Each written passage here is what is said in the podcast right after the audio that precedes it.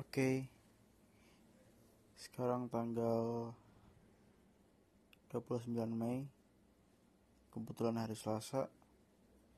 Dan ini adalah podcast pertama gue. Dan isinya bakal jadi kayak blog, semacam blog gitu. About yeah, mostly my daily experience coping with my anxiety. Mm, yeah, it's just all about a van, about anything I hate or